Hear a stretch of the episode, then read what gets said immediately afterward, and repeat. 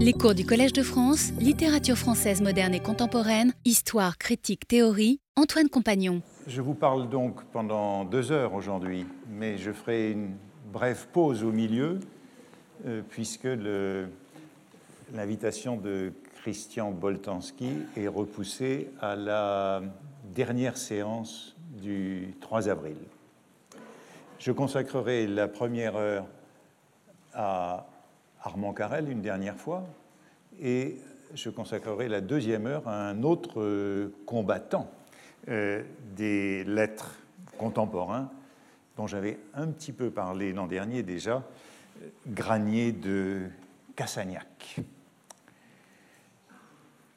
Je n'ai encore rien dit d'Armand Carrel duelliste, et c'est donc à cet aspect des choses que je voudrais consacrer l'heure d'aujourd'hui puisqu'il est sans doute l'un des journalistes euh, écrivains les plus célèbres, tué au cours d'un duel, ou à la suite d'un duel plutôt, en juillet 1836. Et c'était un duel avec euh, Émile de Girardin, autre grand journaliste c'est un duel qui a donc une importance euh, considérable dans l'histoire de la presse. Voilà deux grands journalistes, deux patrons de presse, le patron du National et le patron euh, de la presse, précisément. Carrel est donc l'un des duellistes les plus connus de ce milieu du XIXe siècle, euh, monarchie de juillet et la suite et c'est sans doute lié à ce tempérament euh, militaire. Euh, Nizar, qui, je l'ai dit, avait été son ami avant de passer euh, à la solde du régime, évoque à sa mort ce qu'il appelle sa susceptibilité militaire et son gaspillage soldatesque d'un grand courage. Il est donc partout décrit comme ce soldat des lettres et Nizar ajoute encore il était resté en toute chose officier. C'était un militaire en habit bourgeois. Et il ne quittera donc jamais ses mœurs en tant que journaliste et homme de plume. Entre parenthèses, c'est un cliché que l'on retrouve dans Lucien Leven. Et je vous ai dit déjà combien Lucien Leven, qui est écrit par Stendhal dans ces années 1834-1835, euh, exactement euh, au moment où la carrière de Carrel est à son sommet. Je vous ai dit combien on retrouvait dans Lucien Leven tous ces aspects de l'actualité de la presse. Et c'est un cliché que euh, Stendhal reproduit à propos de Lucien Leven. voici Koff, qui est le compagnon de Lucien, un ancien polytechnicien lui aussi, trouva que le ton de Leven était froid, simple, militaire, un peu goguenard. Il est singulier, pense à Koff, combien l'habit militaire a besoin de peu de temps pour s'incruster dans le caractère du français qui le porte. Voilà ce bon enfant, au fond, qui a été soldat, et quel soldat pendant dix mois, et toute sa vie, sa jambe, son bras diront Je suis militaire. Hein? Il est un militaire pour toujours de cette courte expérience qui a été la sienne. Et euh, cela le mène à un certain nombre de duels au cours de sa carrière. J'ai tout de même déjà évoqué ce qui a l'air d'être son premier duel, qui est un duel non pas euh, d'homme de plume, mais euh, c'est un duel d'officier à la suite de l'adultère, puisqu'il a pour maîtresse la femme de son capitaine, hein, qui restera sa compagne jusqu'à sa mort. Il a un duel avec euh, le mari offensé en 1823, juste avant de quitter euh, l'armée et d'aller se battre en Espagne contre l'armée française. Il est aussi un apologiste du duel. Et la question du duel, on l'avait évoquée l'année passée, et très fortement dans l'actualité, dans ces années du début de la monarchie de juillet. Vous vous souvenez peut-être que j'avais évoqué l'an dernier ce projet de loi de 1829-1830. Il y avait un projet de loi sur le duel qui avait été approuvé euh, par le Sénat, mais qui n'a pas eu le temps d'être euh, voté par la Chambre des députés avant la Révolution de euh, juillet 1830. Et le duel sera, comment dire, plus ou moins bien contrôlé juste après la mort de, de Carrel, à partir de juin 1837, donc un an après sa mort, et j'avais évoqué euh, l'année passée le rôle joué par euh, Dupin. Dupin, qui est le président de la Chambre des députés, qui est le procureur général près la Cour de cassation, qui obtient un arrêt de la Cour de cassation en juin 1837 qui remet le duel dans le droit commun. Hein. Si un duelliste tue son adversaire, c'est considéré comme un homicide et donc il peut être poursuivi par la justice. Et je vous avais expliqué que c'était facilité par le fait qu'avait été introduite la notion de circonstance atténuante dans le droit en 1832. Autrement dit, si on tue quelqu'un en duel, on peut invoquer les circonstances atténuantes et ne pas le condamner aux travaux forcés à perpétuité. Cela dit, euh, malgré l'arrêt de la Cour de cassation, personne ne sera condamné par la suite pour euh, avoir euh, causé la mort de son adversaire dans un duel. Il y aura toujours une résistance. Et euh, Carrel est de ceux qui, dans ces années 1830, à sa mort 1836, sont partisans du duel. La première circonstance, c'est un duel qui a lieu en, 1800, en janvier 1834, donc c'est vraiment le sommet de sa réputation, et c'est un duel entre deux députés. On avait déjà vu l'an dernier ces duels entre députés, hein, qui prouvent combien la, euh, la justice a du mal à contrôler les duels, si même les députés se battent en duel. C'est un duel entre François-Charles Dulon, qui est un jeune avocat député républicain de l'heure, et euh, quelqu'un qui n'est autre que le général Bugeaud. Le général Bugeaud a été offensé par le jeune Dulon à l'Assemblée nationale lors d'un débat qui portait sur l'obéissance dans l'armée.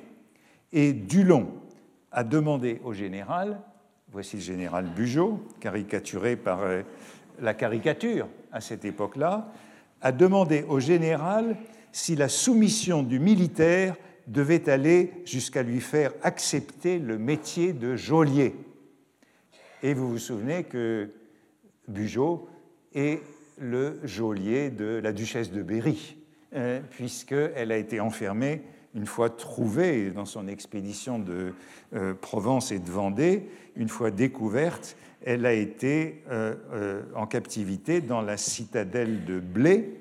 Et c'est Bugeaud qui est le commandant de la citadelle. C'est pourquoi vous voyez Blé ici, avec la clé, pour montrer qu'il lui collera toujours la réputation de geôlier. Hein. Et puis, euh, il a le sabot et, l'éperon, et il a le pistolet avec lequel il a tué le député Dulon, qui est là. Et euh, ici, il y a les ordres ministériels. Vous voyez que c'est en 1834-1835, avant ces lois de septembre 1835 qui vont interdire toutes ces caricatures en les soumettant à la censure préalable. Donc Dulon lui a demandé si la soumission du militaire devait aller jusqu'à lui faire accepter le métier de geôlier. Hein. L'offense était personnelle, un duel qu'on avait cru pouvoir éviter devint inévitable. Et ici, euh, je cite euh, euh, Rémusat, c'est dans les mémoires de Rémusat qu'on trouve ceci, un duel qu'on avait cru pouvoir éviter devint inévitable grâce à l'intervention de Carrel qui s'opposa aux explications accordées par Dulon et qui portait dans ces sortes d'affaires une raideur pointilleuse, donc Carrel, peu digne de son esprit et que Sainte-Beuve a parfaitement décrite dans euh, son portrait de Carrel. Donc vous voyez que Rémusat euh, attribue la responsabilité de la mort de ce pauvre jeune député, mis à mort par Bugeaud, à Carrel, et à cette euh, raideur pointilleuse. Le duel a eu lieu donc le 29 janvier 1834. Dulon est mort le lendemain. C'était le fils euh, naturel de Dupont de l'Eure, grand républicain, qui a démissionné de la Chambre à la suite de euh, cet événement. Alors, quelle est la responsabilité de Carrel dans ce duel entre deux députés? Il y est mêlé de très près. Hein. Dans le national, il en est question tous les jours pendant un long moment, et dans les œuvres de Carrel, euh, les textes consacrés à ce duel font plus de 30 pages, dont son discours aux funérailles. Voici par exemple ce qu'il écrit. Monsieur le général Bugeaud s'était montré personnellement très conciliant et dans une conversation qu'il avait bien voulu accepter avec moi, donc on voit qu'il est intervenu directement dans cette querelle des deux députés, j'avais acquis l'espérance que tout pouvait se terminer par une note qui, sans coûter le moins du monde à la dignité de M. Dulon, aurait satisfait pleinement dans M. Bugeaud, l'homme privé, sans appliquer aucun désaveu de la conduite qu'il avait pu tenir comme homme public. Et voici la version en dessous de Bugeaud dans une lettre au National à la suite de la publication de cet article. Si donc quelqu'un peut être justement accusé d'avoir contribué à amener ce funeste événement, c'est l'ami imprudent qui aurait poussé M. Dulon à retirer la lettre qu'il avait écrite au débat, donc lettre d'excuse. L'ami imprudent. Ce fait et quelques autres que je ne veux pas rapporter m'ont fait penser que s'il y a eu intention d'en faire une affaire de parti, ce n'est assurément pas de notre côté, à chacun ses œuvres. Vous voyez qu'ils s'accusent au fond mutuellement de euh, la mort de Dulon. Euh, Bugeaud en attribue la responsabilité à l'ami imprudent qu'il ne nomme pas, euh, car elle répond, lui demande de nommer l'ami imprudent. l'ami imprudent, c'est évidemment lui-même. Et dans son discours aux funérailles de Dulon, au Père Lachaise, il évoque euh, cette notion euh, d'obéissance militaire hein, qui est à l'origine de la querelle et la nécessité de soustraire, dit-il, la noble carrière d'officier aux servitudes de l'obéissance euh, passive. C'est un moment important de cette monarchie juillet. Eh bien, là aussi, on le retrouve dans Lucien Leven. voici Lucien qui s'en va dîner chez les Grandet, euh, il va courtiser euh, la jeune Madame Grandet, et le vieux Monsieur Grandet est un fabricant juste milieu furibond. Monsieur Grandet exprima tout haut devant 30 personnes au moins le désir que Monsieur N, de l'opposition, mourut d'une blessure qu'il venait de recevoir dans un duel célèbre. La beauté célèbre de Madame Grandet ne put faire oublier à Lucien le dégoût profond inspiré par son mari. C'est une page de Stendhal qui est écrite en novembre 1834, donc euh, peu après euh, ce duel. Et vous voyez qu'il y a une querelle de responsabilité euh, relative à la mort de ce jeune député républicain. Est-ce Carrel qui est responsable d'avoir empêché ce jeune avocat de faire des excuses? Est-ce Bugeaud Ou pire, est-ce Louis-Philippe, selon les camps? Pour Carrel, le responsable de la mort, c'est Louis-Philippe, parce que le témoin du général Bugeaud n'est autre que le général de Rumigny, qui est l'aide de camp de Louis-Philippe, qui en plus, le jour du duel, était de service au château. Et donc, euh, il n'aurait pas dû quitter le château pour euh, jouer le rôle de témoin au duel.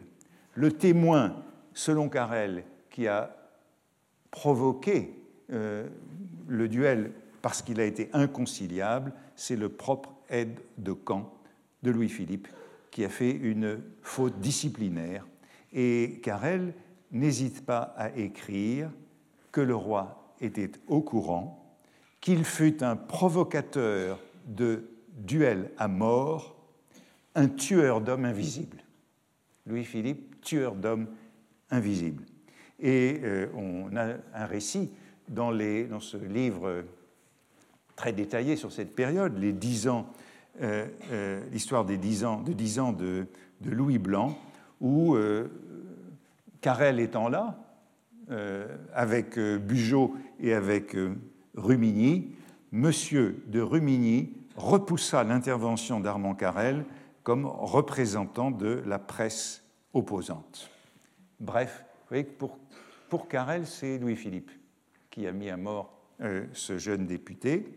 Et Rumini, Rumini, ben là aussi, c'est un personnage important. C'est celui qui, au château, tient la police parallèle, le cabinet noir. il y a toute une réputation qui court à son sujet dans les années de la monarchie juillet. C'est cette euh, police parallèle de Louis-Philippe qui recrute des casseurs, des provocateurs lorsqu'il y a des manifestations républicaines. On le retrouve aussi dans Lucien Leven, bien entendu. Le voici, ce diable de général mini-rue, avec les habituels euh, non masqués, mais bien peu masqués de Stendhal, ne pense qu'à se faire lieutenant général. Il est, comme vous le savez, chef de la police au château. Mais ce n'est pas tout, il veut être ministre de la guerre et comme tel se montre habile dans la partie la plus difficile et à vrai dire la seule difficile de ce pauvre ministère, ajouta avec mépris le grand administrateur, qui est le ministre de Lucien, le ministre de l'Intérieur, veiller à ce que trop d'intimité ne s'établisse pas entre les soldats et les citoyens.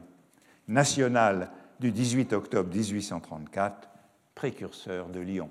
Euh, Stendhal est donc un, lecteur fidèle de Carrel et de son national. Et cependant, maintenir entre eux les duels suivis de mort à moins de six par mois. Lucien le regarda. Pour toute la France, le prix le ministre, c'est le taux arrêté dans le Conseil des ministres. Et voici l'article que vous ne lirez pas parce qu'il est trop petit, mais c'est l'article du National du 18 octobre 1834 qui cite le précurseur de Lyon, et c'est sur euh, l'action de ces polices parallèles. Il y a quatre ou cinq polices dans ces débuts de la monarchie de juillet qui euh, euh, jouent les unes contre les autres. Il y a à Paris la police du préfet de police, Gisquet, et puis il y a la police du roi, la police qui est attachée à la maison du roi et qu'on voit figurer dans de nombreux procès de l'époque, notamment comme je le disais, lorsqu'il y a des manifestations des républicains, c'est M. de Rumigny qui est soupçonné de recruter les contre-manifestants. Vous voyez que Carrel est, au centre d'un de ces duels les plus importants du moment et euh, il s'oppose ouvertement au procureur général Dupin quelques mois plus tard, après la mort de. Euh, Dupin, ça fait longtemps qu'il voudrait interdire ou contrôler le duel, qu'il voudrait l'assimiler à l'homicide lorsqu'il y a mort d'homme. Carrel est contre l'intervention juridique. Il écrit un article dans le National le 15 juin 1835, c'est-à-dire juste un an avant sa mort, intitulé Si le duel est un reste de barbarie féodale. On emploie souvent cette expression, barbarie à propos du duel.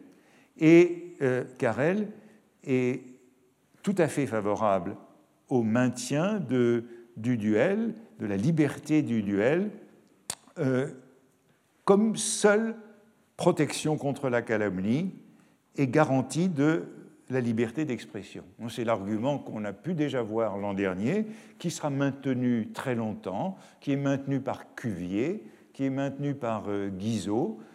Le duel est le corollaire indispensable de la liberté d'expression. Et voici par exemple ce que Carrel écrit dans cet article, favorable au duel en juin 1835. L'abus du duel c'est-à-dire la violation des règles que la société impose au combat singulier.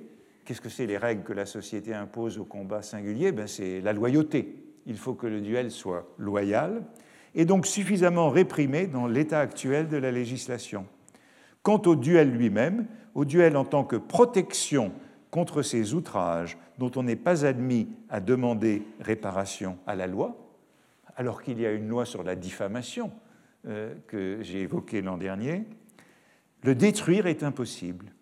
Dans une société qui jouit de la liberté de la presse et du gouvernement de discussion, gouvernement de discussion, donc la liberté parlementaire, euh, la liberté de parole, Il n'y a de frein aux abus de la parole et de la presse envers les personnes que dans cet état de mœurs qui permet le recours au combat singulier après certains outrages que la discussion amène et qui serait une tâche aussi bien pour celui qui les a préférés, proférés que pour celui qui les a reçus, si de telles choses pouvaient se dire ou être essuyées sans que, de part et d'autre, la vie en fût en danger. Que M. Dupin nous croit, nous en croit, sans la salutaire prévoyance du duel, belle expression de cette salutaire prévoyance du duel, les adversaires politiques entre lesquels il est obligé d'interposer souvent son autorité de président ne seraient pas si faciles à gouverner. Et voilà une apologie du duel qui, au fond, n'est pas très différente de celle qu'on pourrait trouver euh, sous d'autres plumes du moment. Ils sont nombreux à soutenir que le duel est, au fond, un acquis de la démocratie, est un corollaire indispensable de la liberté d'expression. Et euh, on peut dire, sans doute, comme un certain nombre des amis de Carrel, que cette attitude est liée à son passé soldatesque.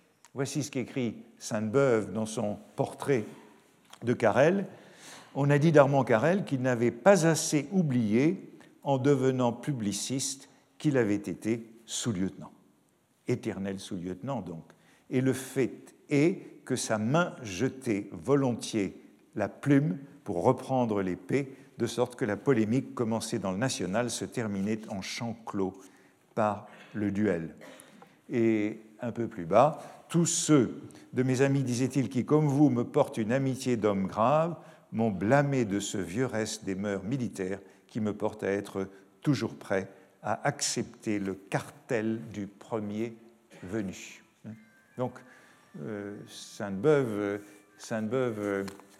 résiste à ces mœurs militaires de son ami, et la notation qu'on trouvera dans le carnet vert, donc dans les notes intimes de Sainte-Beuve, au moment de la mort de Carrel, lorsqu'il apprend la mort de Carrel, est comme souvent chez Sainte-Beuve, euh, assez euh, empoisonné. Voici ce qu'il écrit Il est puni par où il a péché. Tous ceux qui se serviront de l'épée périront par l'épée. C'est écrit au moment de la mort de Carrel. Il avait fondé dans les affaires de presse la jurisprudence du duel. Elle lui a été appliquée en toute rigueur. Il était de ces hommes qui ont plus d'honneur que de vertu et d'équité. C'était en somme un des plus remarquables parmi ces mille et un Napoléons manqués qui foisonnent aujourd'hui, qui n'ont pas eu l'occasion de faire la guerre. Il était surtout un excellent écrivain et d'une langue saine et ferme, voici l'éloge funèbre de Sainte-Beuve, qu'il aurait pu appliquer à de grands sujets. Comme historien futur, c'est une perte. Ce que j'ai écrit là, il faudrait plus que du courage, c'est-à-dire il faudrait de la témérité pour l'imprimer aujourd'hui la mémoire de Carrel étant pour longtemps encore sous la sauvegarde des épées. C'est dans le carnet intime de Sainte-Beuve cette réflexion sur, au fond, l'éloge universel euh, qui sera fait de Carrel à sa mort. Littré, autre intime de Carrel, est plus positif. Il a eu dans sa carrière de journaliste, dit-il, trois duels politiques. Dès les premiers jours de l'existence du national, M. Thiers eut avec le drapeau blanc une discussion qui amena une explication et un duel. Ce fut Carrel qui se battit contre un des rédacteurs du drapeau blanc. Celui-ci fut légèrement blessé à la main d'un coup de pistolet.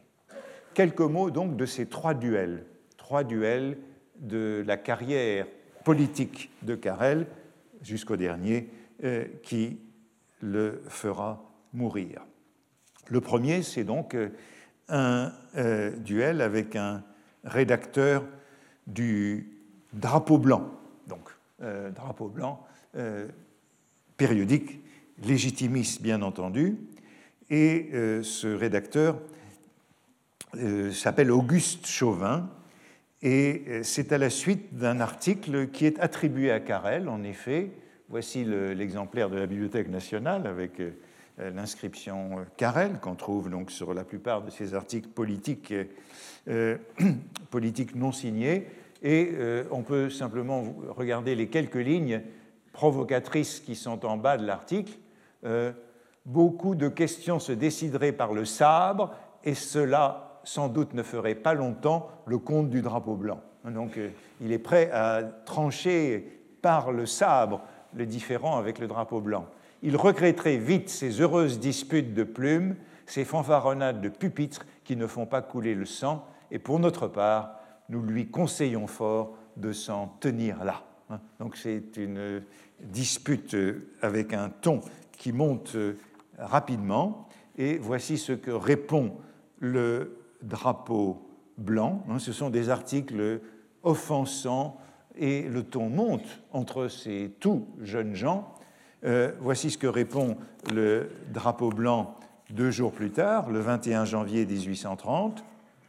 Quant au national, vu que le, national est tout jeune, hein, il, a commencé au début du mois de janvier, quant au national, on ne sait que penser du ton important qu'il affecte, qu'il affecte d'où viennent donc ces petits jeunes gens? Oh mon Dieu, la France les connaît-elle? Allons Allons, monsieur Thiers, pas d'orgueil, monsieur Carrel, n'oubliez pas qui vous êtes, et monsieur Mignet, songez que vous travaillez au national qui paraît depuis 15 jours. Quand on n'a pas 60 abonnés, il, ne faut pas faire les fous et les superbes. Quand on demande un peu à 32 millions de Français quel génie est monsieur Carrel, et ils vous demanderont à leur tour ce que c'est que ce monsieur Carrel. Quel esprit est monsieur Mignet? Ils voudront savoir ce que c'est que ce monsieur Mignet quel talent possède M. Thiers et ils vous diront que ce nom leur est totalement inconnu. Le national prétend être la France elle-même. Ô pauvre nation française, à quel degré d'abaissement en es-tu venu? À la suite de quoi Eh bien, le duel a lieu entre euh, Auguste Chauvin, euh, rédacteur du Drapeau blanc, et euh, Armand Carrel du National. Et on trouve un compte-rendu de ce duel qui est strictement le même dans les deux journaux le 25 janvier. Une rencontre a eu lieu ce matin entre un des rédacteurs du National et un des rédacteurs du Drapeau blanc. Le rédacteur du Drapeau blanc a été légèrement blessé. C'était une rencontre au pistolet. Voici pour ce premier duel, vu que c'est un duel euh, d'honneur entre ces deux rédacteurs. Le second euh, duel de Carrel a lieu le 2 février 1833. C'est un moment intéressant, le 2 février 1833, c'est le moment de la rumeur de la grossesse de la duchesse de Berry, hein, qui est euh, emprisonnée à la citadelle de Blé sous la garde du général Bugeaud. La rumeur de sa maladie se répand à Paris et cela provoque une épidémie de duels entre républicains et carlistes. Euh, et Carrel sera blessé gravement dans le contexte de la grossesse de la duchesse de Berry. Hmm. Cette vague de duels euh, est très intéressante parce qu'elle montre comment le régime est incapable de maîtriser euh, cette bataille rangée entre les deux camps de ses opposants. C'est un symptôme de l'instabilité des débuts du régime. Hein. C'est peu après l'insurrection républicaine de juin 1832. Euh, Et cet épisode est très longuement raconté euh, par Alexandre Dumas euh, dans ses mémoires. Le chapitre est intitulé Les duels politiques et il entre dans le détail de cette flambée de duels de février 1833 je le cite, le corsaire, donc un journal républicain, laissa supposer euh, que l'indisposition de Madame la duchesse de Berry pouvait bien être une grossesse. Le lendemain, un jeune carliste, M. Barbeau de la Trésorière, se présenta dans les bureaux du journal pour appeler en duel l'auteur de l'article ou, à son défaut, le gérant responsable. Vous voyez qu'il suffit à un carliste de se présenter au journal pour qu'un duel ait lieu. Un duel a lieu le 29 janvier 1833. Un rédacteur du Corsaire est blessé grièvement. À la suite de ce duel, il y a une escalade des journaux Le Revenant, qui est un petit journal qui avait été acheté par la duchesse de Berry, et la quotidienne, du côté carliste, contre la Tribune et le National, les journaux républicains. La Tribune, le journal plus radical, et les Républicains, le journal plus modéré. Et voici ce que Carrel écrit le 31 janvier, qui est une provocation au duel. Le parti carliste prend un fort mauvais moyen d'obtenir la bienveillance de la presse patriote pour la prisonnière de Blé. Il suffirait qu'on voulût nous imposer silence. Il prend ça comme une menace de censure. Si l'on parle de la duchesse de Berry, eh bien, on vous envoie euh, une épée et une épée euh, très, très, très compétente. Euh, prend un mauvais moyen d'obtenir la bienveillance de la presse patriote pour la prisonnière de Blé, il suffirait qu'on voulût nous imposer silence sur des particularités scandaleuses qui sont ou ne sont pas, mais dont on parle enfin, pour que nous nous crussions obligés d'insister sur ces on-dit que nos habitudes nous portent à négliger, et certainement nous reconnaîtrions à ces messieurs, en aussi grand nombre qu'il leur plairait, le droit de signaler contre nous leur dévouement à la personne de la duchesse de Berry. Ils trouveraient à notre bureau une fort longue liste de gens disposés à leur offrir toutes les occasions de se distinguer qu'ils peuvent désirer. Donc Carrel considère que c'est une censure que les légitimistes sont en train d'essayer d'imposer par ces menaces de duel et il provoque euh, les légitimistes, euh, à la suite de quoi une liste de notabilités légitimistes lui est présentée au national et à la condition qu'un seul nom y soit choisi. Et euh, Carrel tire au sort un des douze noms de carliste. Le nom qui sort du chapeau, c'est celui d'un rédacteur du Revenant, intitulé euh, Anatole Roux Laborie, avec lequel il se bat le 2 février 1833 à la barrière de Clichy. Et voici le compte-rendu dans ce Revenant. Euh, hier matin, euh, messieurs Armand Carrel rédacteur euh, en chef du National, et M. Laborie, l'un des rédacteurs du Revenant, euh, se sont rencontrés. Alors, se sont rencontrés, euh, on avait vu l'an dernier, c'est la casuistique qui veut qu'on se rencontre. c'est le fruit du hasard et le duel a lieu. Se sont rencontrés. Le combat a eu lieu à l'épée et au bout de deux minutes d'une lutte acharnée, messieurs Carrel et Laborie ont été mutuellement atteints et mis hors de combat. Avant euh, la rencontre, les témoins de M. Laborie ont euh, cherché à empêcher ce funeste combat. Le Parti royaliste n'a jamais rencontré en M. Carrel qu'un ennemi loyal et généreux. Et on est dans le contexte de cette générosité et loyauté. Nous regrettons donc cette fâcheuse collision, voilà les deux camps en deuil. Alors Carrel a été en vérité assez grièvement blessé euh, d'un coup d'épée à l'aine qui lui a traversé le foie. Et euh, Dumas rapporte que Paris tout entier alla s'inscrire chez Carrel au nombre des 20 premiers noms portés sur la liste, on lisait ceux de Lafayette, Chateaubriand, Béranger, Thiers et Dupin. Dupin, le procureur qui tente de faire régner l'ordre contre le duel. On le croit mortellement atteint et le, euh, revenant note euh, ce, détail très intéressant. Monsieur Carrel ayant été informé que Monsieur Thiers venait d'envoyer son secrétaire pour avoir de ses nouvelles, hein, son vieil ami Thiers, euh, qui maintenant est ministre, a insisté pour qu'on pour l'introduisît près de lui, malgré la défense formelle des médecins.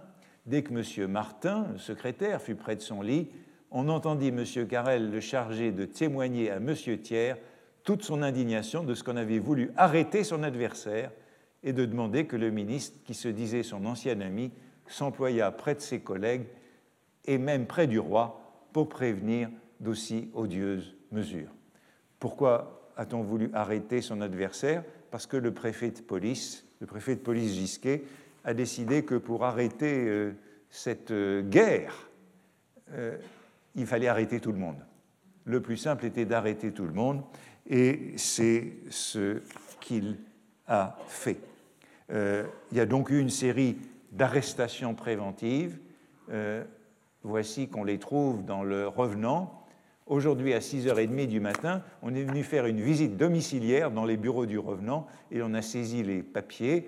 Un mandat d'arrêt a été lancé contre le directeur, un autre mandat d'arrêt contre M. Laborie.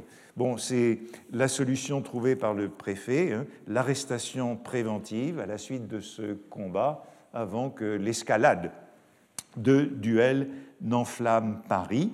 Euh, ils sont tous arrêtés au motif de excitation au meurtre et à la guerre civile. Euh, et voici comment Gisquet le justifie dans ses mémoires. Hein.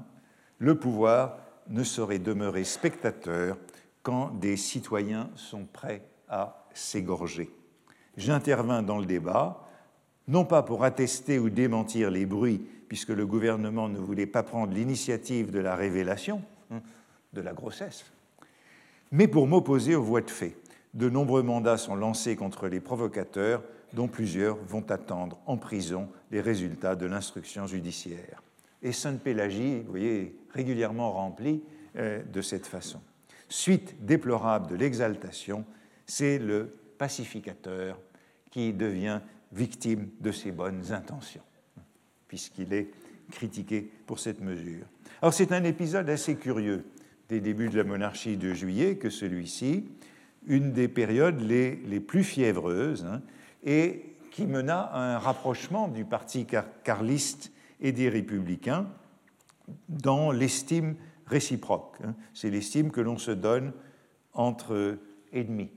Euh, Carrel étant rendu indisponible par cette blessure grave, eh bien, euh, c'est Sainte-Beuve qui, à ce moment-là, écrit euh, l'article politique dans le National. Dans le cahier brun, euh, Sainte-Beuve euh, rappelle que, je le cite, l'article du National, au lendemain de la blessure de Carrel dans son duel avec Laborie, article qui fut accepté également de la tribune et qui parut à la fois dans les deux journaux et de moi. Voici les articles de Sainte-Beuve, hein. vous ne pouvez pas les lire, mais ce qui est intéressant, c'est que c'est un Sainte-Beuve euh, euh, très, très, violent, très, euh, très guerrier que celui-là. En tout cas, l'informateur de l'exemplaire de la Nationale attribue bien à Sainte-Beuve cet article au lendemain de la blessure de Carrel et également celui-ci, vous voyez, le 4 février, c'est Sainte-Beuve qui, dans ses journées euh, de euh, février 1833 euh, mène le combat contre les carlistes, hein, ce dont il s'en voudra par la suite lorsqu'il aura quitté cette conviction républicaine. Carrel aurait pu être assagi par cette expérience très euh, dangereuse, hein, puisqu'il a été euh, très grièvement blessé. Et voici euh, la lettre qu'il écrit à des amis à la suite de cette blessure. Hein. Tous ceux de mes amis qui, comme vous, me portent une amitié d'homme grave, m'ont blâmé de ce vieux reste des mœurs militaires qui me porte à être toujours prêt à accepter le cartel du premier venu. Je ne dirais pas que l'accident qui m'est arrivé m'a fait sentir le mauvais côté de cette humeur de raffiné, mais les témoignages nombreux, et je puis dire inattendus que cet accident m'a valu, m'ont appris que ma vie de jeune homme est finie, qu'il ne m'est plus permis de disposer de moi aussi légèrement que je l'ai pu faire jusqu'ici. Désormais, je ne serai plus qu'un homme de discussion. Il est bien évident que mes amis politiques me trouvent trop maladroit comme spadassin et ne me permettent plus d'autre arme que la plume. Je me résigne à cette sentence de l'opinion et ce n'est pas, je vous jure, sans regretter beaucoup ma vieille réputation de bon tireur. Cela semble, euh, bon, sage, cette attitude exprimée par Carrel à la suite de ce second duel politique. Ben, il y en aura pourtant un troisième, le 22 juillet 1836, avec Émile de Girardin. Et c'est un duel qui lui sera fatal, après une longue agonie, et c'est un duel qui eut d'immenses euh, retentissements pendant longtemps, euh, puisqu'il y aura un pèlerinage euh, à la tombe de Carrel au cimetière de Saint-Mandé, pèlerinage républicain, l'occasion d'un rassemblement républicain. Il s'agit donc d'un conflit entre la presse politique, hein, la vieille presse politique, le national, et la nouvelle presse commerciale, créée par Émile de Girardin, hein, la presse, créée en juillet 1836, à la suite des lois répressives de septembre 1835 qui euh, réintroduisent un cautionnement élevé euh, la censure préalable pour les caricatures, etc. La presse républicaine est étranglée, hein, c'est cette presse qui se vend à un abonnement de 80 francs par an, alors que la presse de Girardin et euh, le siècle également ont cassé les prix en deux. Euh, elle se vend à 40 francs par an. Et vous voyez que le duel entre Girardin et Carrel a lieu aussitôt après le lancement de la presse, la nouvelle presse, le 1er juillet 1836, parce que Girardin a publié un prospectus hostile à la vieille presse traditionnelle. Il s'en est suivi une polémique entre Girardin et le Bon Sens, le Bon Sens qui est un autre périodique républicain, qui l'a attaqué. Girardin a répliqué en citant à comparaître le Bon Sens en diffamation devant le tribunal correctionnel. Et c'est ça qui irrite Carrel, c'est qu'on en fasse appel à la justice, au tribunal, qu'on porte plainte pour euh, diffamation. C'est à ce moment-là que le national intervient, le 20 juillet 1836, Carrel faisant valoir que Girardin aurait pu répondre dans son journal. Et on voit très clairement que Carrel est hostile aux poursuites pour euh, diffamation. Il y a bien un conflit d'école, cette vieille école de l'honneur, l'honneur qui ne peut pas être défendu devant cette justice euh, corrompue, non compétente pour ces questions. Euh, au tribunal, car elle se défend. On l'a vu dans les semaines précédentes. Il se défend, mais il n'attaque jamais. Si on l'attaque, c'est en duel qu'il se défend. Et euh, la presse en profite, en prend occasion pour euh, l'attaquer personnellement le 22 juillet et c'est cet, article-ci de la presse qui euh, sera l'occasion du duel. Hein. Euh, c'est Girardin qui explique qu'il aurait pu euh, répliquer de trois manières répondre à la calomnie par la diffamation, un duel avec le gérant du journal, enfin un procès en diffamation. Ce sont les trois recours qu'il aurait eu, et dit-il, il a choisi le procès en diffamation. Euh, et euh, il, on voit bien le reproche, c'est le reproche de manque de loyauté euh, qui, qui, est celui de, de Carrel. Et la, voilà la phrase dans le texte de Girardin qui provoquera le duel. Il dit C'est bien malgré nous et parce qu'il ne nous est point possible de garder le silence que nous nous jetons sur le terrain où l'on nous pousse.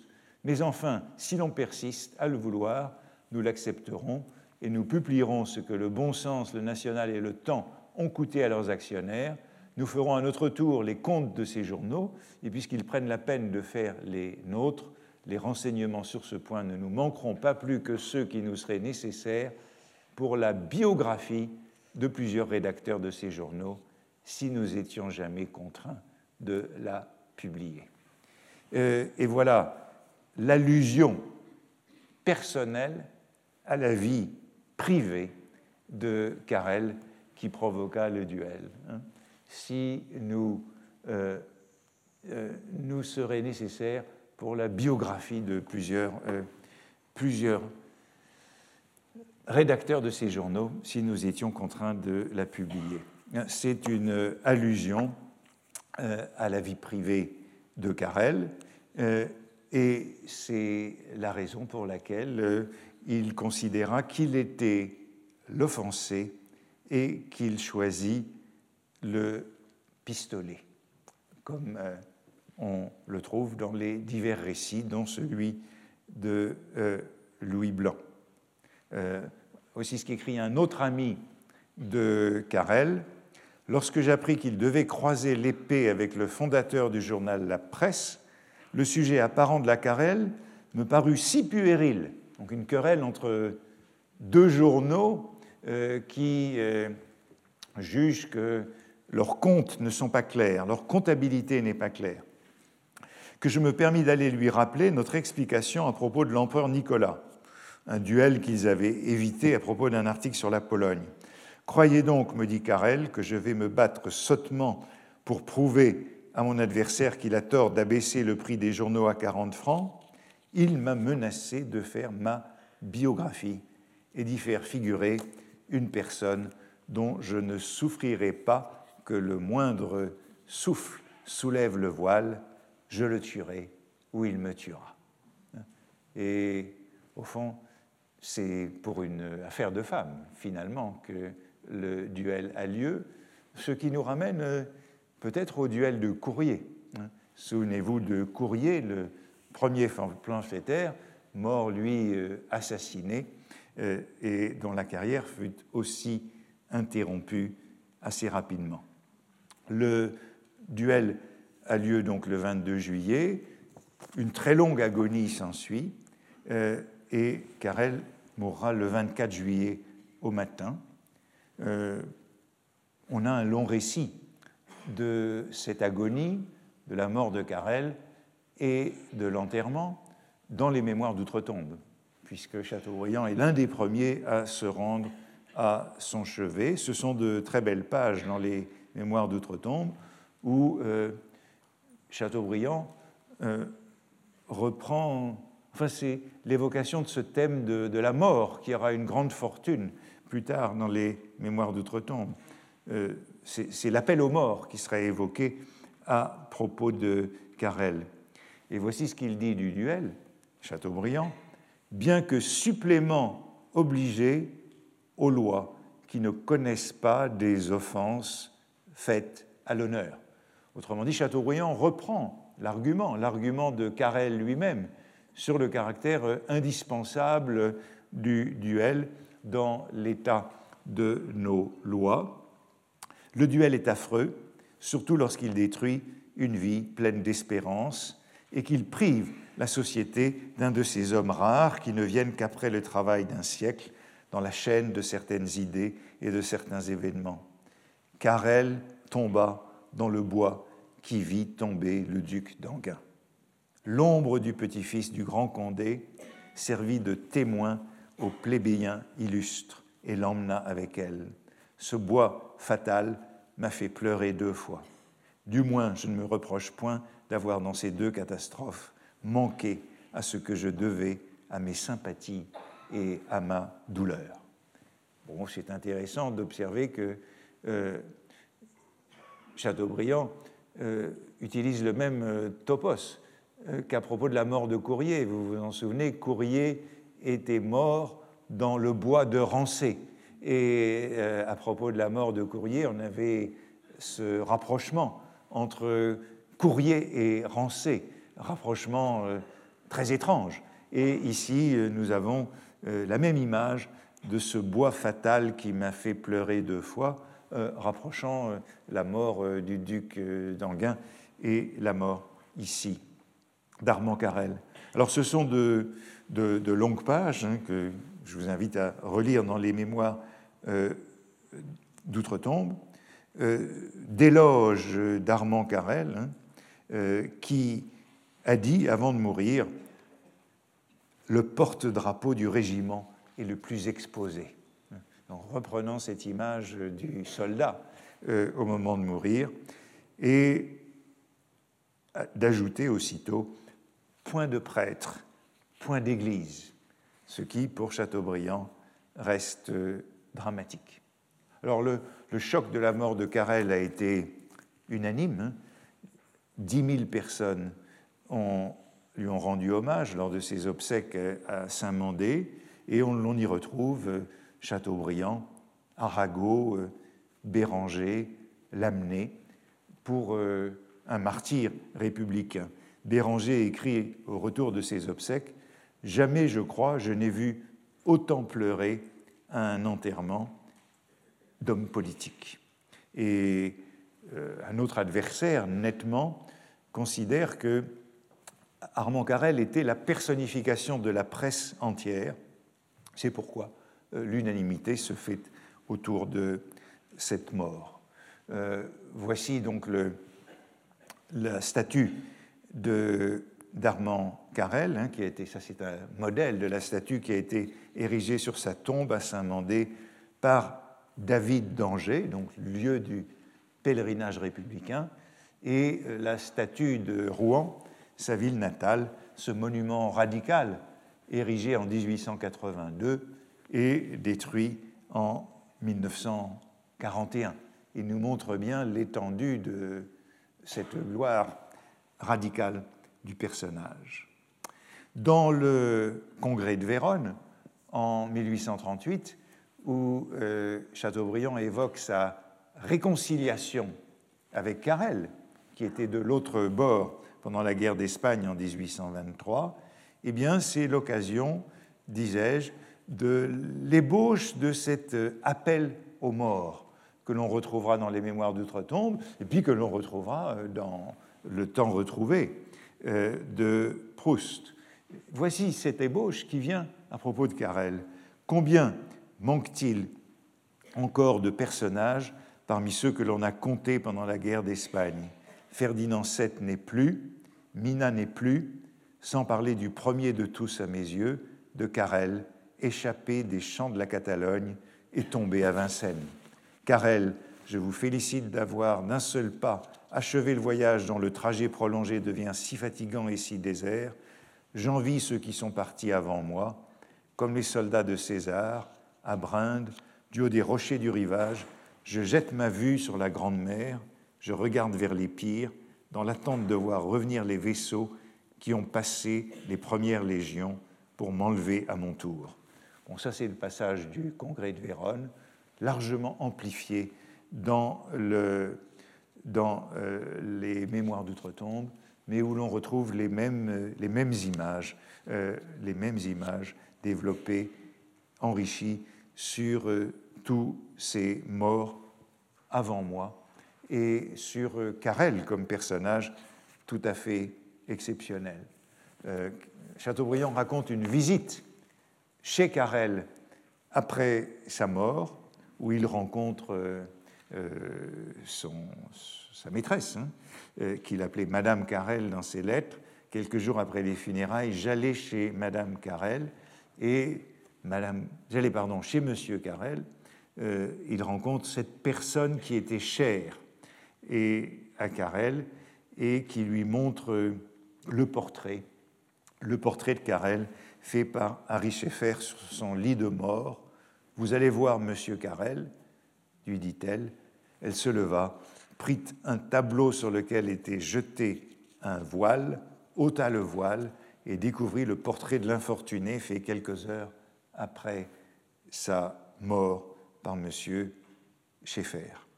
Euh, Chateaubriand, lui aussi, se rendra en pèlerinage. Il raconte qu'il euh, qu'il va chaque année à la tombe de Carrel à Saint-Mandé euh, qu'il donne des sous aux jardiniers pour qu'ils prennent soin de cette tombe, qu'ils y sèment du gazon et y entretiennent des fleurs.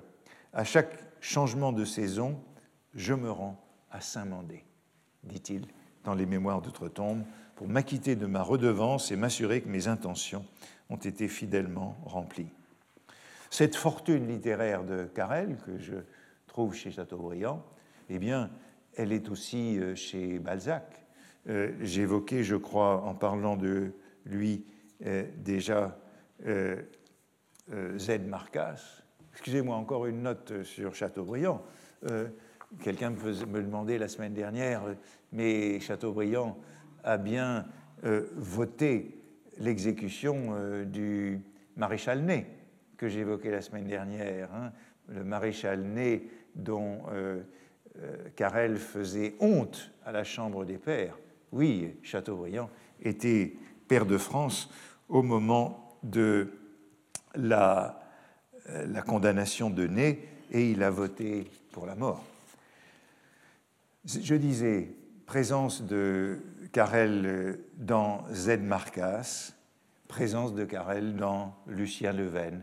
Voici un passage de Z. Marcas où les jeunes gens euh, euh, l'interroge et on y trouve cette comparaison de Carrel et de Thiers, le rival, le rival euh, politique opportuniste.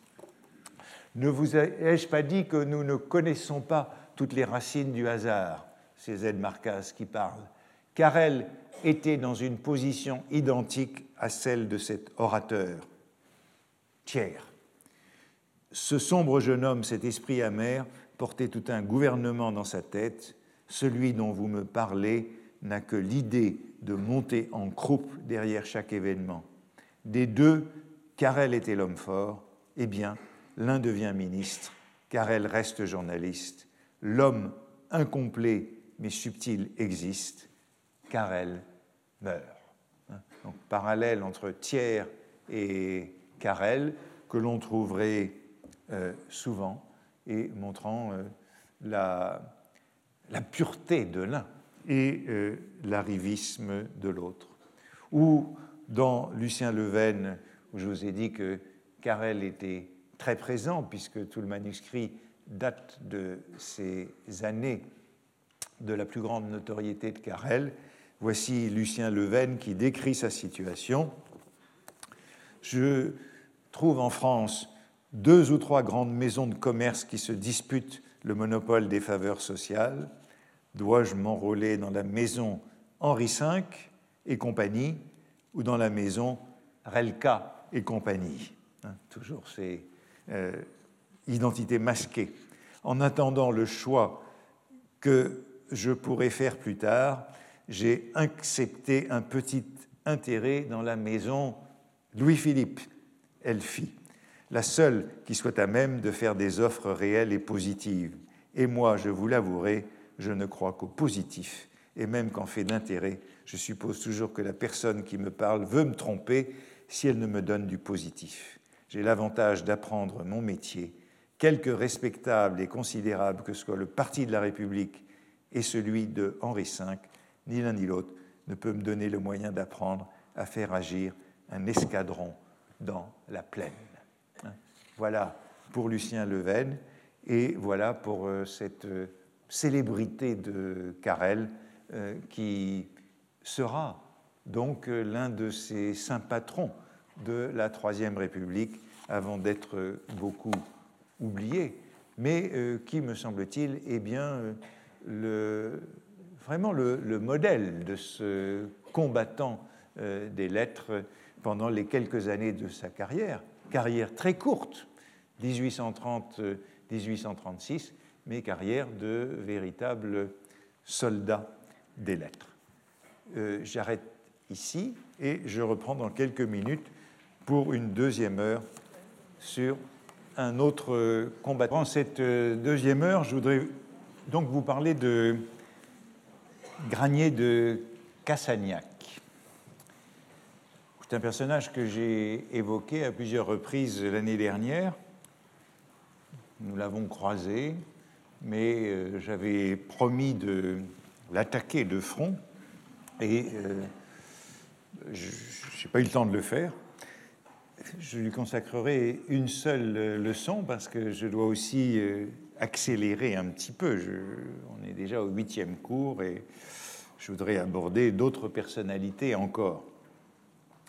Il est un peu plus jeune que Carrel, mais au fond c'est la même génération. Il est né en 1806, euh, six ans de moins que Carrel. C'est un... Partout, c'est lui qui est considéré comme euh, le guerrier le plus violent euh, du milieu de l'époque. On l'avait rencontré l'an dernier une première fois à propos de cette notion d'éreintement, la figure de l'éreintement, euh, et il est le modèle de l'éreinteur. Je viendrai à cette caricature dans un moment qui le montre en effet avec euh, le même pistolet que Bugeaud à la taille. C'est dans l'article de Sarcé que j'avais sans doute cité sur euh, ce mot nouveau dans le français contemporain, éreinté, éreinteur, éreintement.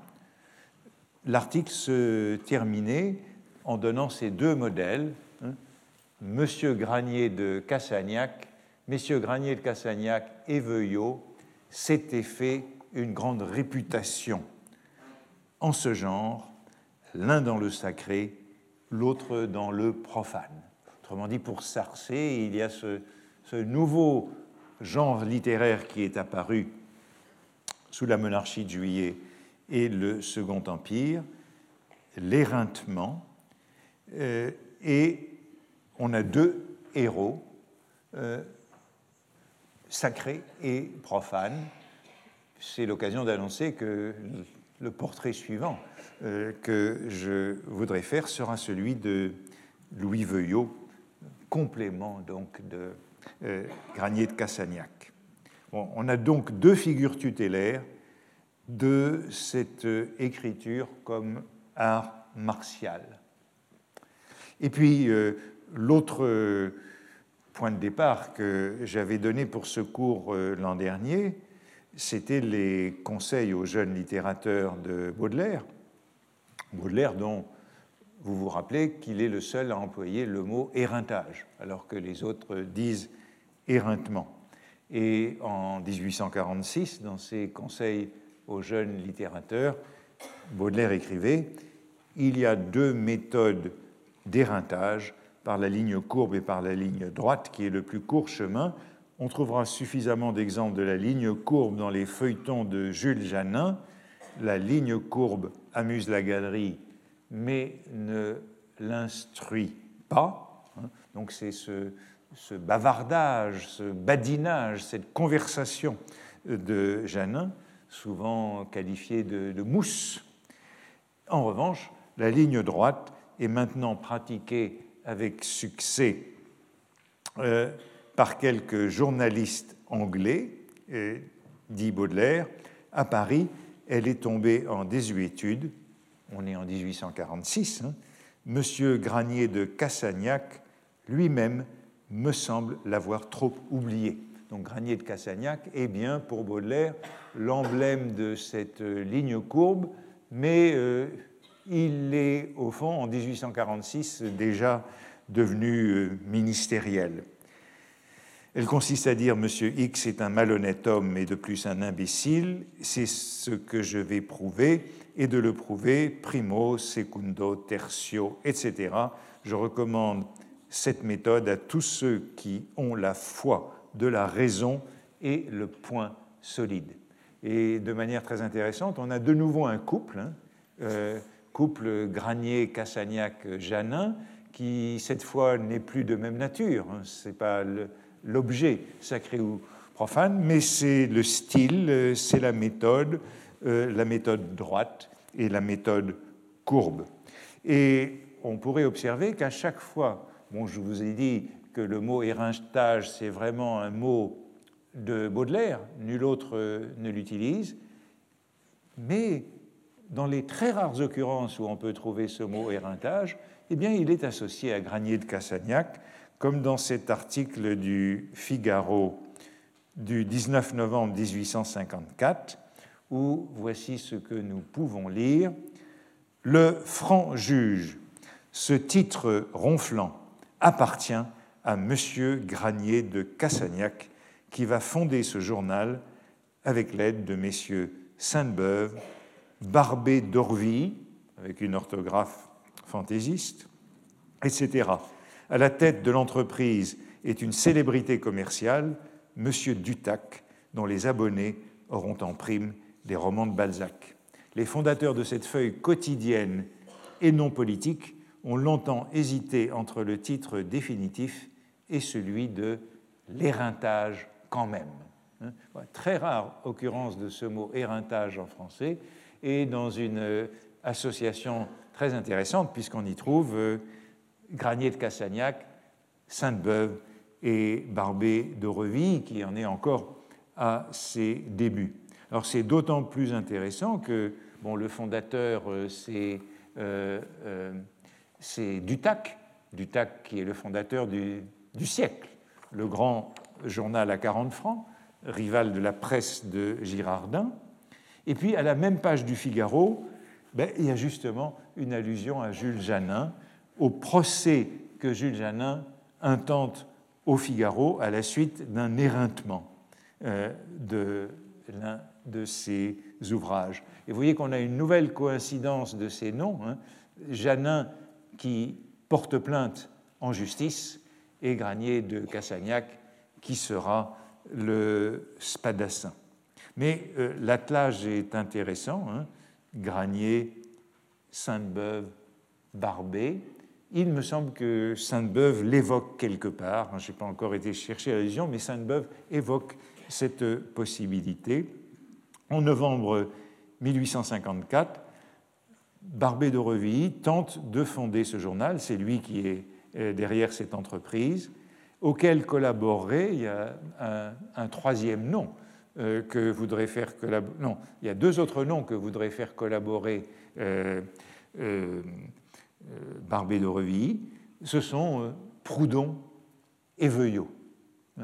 Étrange assemblage, mais c'est l'assemblage de tous les plus violents du moment. Proudhon et Veuillot, toutes les plumes de fer. Et euh, Barbé de Reville écrit dans une lettre Le franc juge, pour moi, s'appellera le vengeur, hein, réunissant toutes ces plumes cruelles. Et voilà, au fond, euh, tous les hommes qui mériteraient euh, leur portrait dans un cours comme celui-ci. Évidemment, je n'aurai pas le temps de les parcourir tous, hein. Janin, Proudhon, Veuillot, Granier de Cassagnac, Barbé de Revilly et Sainte-Beuve. Ce sont véritablement toutes ces plumes de fer. On avait aussi aperçu l'an dernier Granier de Cassagnac à propos de l'image du condottière. Il est le condottière emblématique. Souvenez-vous, condottière, c'est un mot qui était utilisé par Veuillot, justement, pour décrire euh, ses, manières de jeunesse, ses polémiques de jeunesse. Il disait, Veuillot, qu'il était un de ces condottieri de la plume qui vont d'un camp dans l'autre. Le condottière de la plume, c'est celui qui vend sa plume au plus offrant. Et autour de, la, autour de la Révolution de 1830, les reclassements ont été nombreux. Et euh, évidemment, euh, Veuillot condamnait euh, cette jeunesse de condottière. Plus tard, il réfutera l'appellation quand elle lui sera retournée. Et Sainte-Beuve reconnaît que Louis Veuillot, dit-il, était à l'origine de cette race des condottieri. Donc les, les condottieri de l'époque, ce sont avant tout Granier de Cassagnac et Veuillot. Euh, de Revilly parlera de condottierisme et pour lui, l'emblème du condottierisme, c'est bien Granier de Cassagnac, qu'il appelle plume de guerre, qui sait être aussi une plume de justice. Donc l'appellation de plume de guerre que j'avais pris comme titre de cette leçon, elle vient en effet donc de Barbé de Ruy euh, pour euh, Cassagnac et pour décrire euh, son, sa constance malgré les revirements qu'il a pu adopter au cours de sa carrière. Voici ce qu'il écrit. Pendant 20 ans et davantage, cette injure qu'il ne craignait pas, qui ne troublait pas la bonne humeur de sa force, la travestit en je ne sais quelle condottière superbe, impassible à la honte. Et c'était vrai, il était impassible à celle qu'on voulait lui faire pour fausser ses armes ou pour le désarmer. Or, si par condottière il faut bien entendre ce qu'on a entendu toujours, c'est-à-dire un homme qui met sa vie ou sa pensée au service de tous ceux qui peuvent les payer ce qu'ils les estiment, pourquoi donc n'a-t-on jamais vu Cassagnac au service des partis révolutionnaires plus populaires et plus puissants que les gouvernements qu'ils ont détruits? Autrement dit, pour Barbet, il y a une constance dans la carrière de cette plume de guerre, c'est qu'elle n'a jamais été au service des partis révolutionnaires, mais toujours au service euh, de l'ordre. Certes, Granier a varié, dit-il, mais il n'a jamais été du parti du mouvement. Et pourtant, dans l'article très sévère de Larousse, dans le Grand Dictionnaire universel, sur Granier de Cassagnac, Larousse fait, remarquer que le publiciste s'était révélé dès 1831 par une brochure politique aux électeurs de France, signée B. Adolphe Granier de Cassagnac, Toulouse, et fort curieuse en ce que son auteur, alors fougueux démocrate, adorant tout ce qu'il devait brûler plus tard, y sonnait à tour de bras le tocsin de la royauté. Électeur de France, s'écriait-il, les rois s'en vont.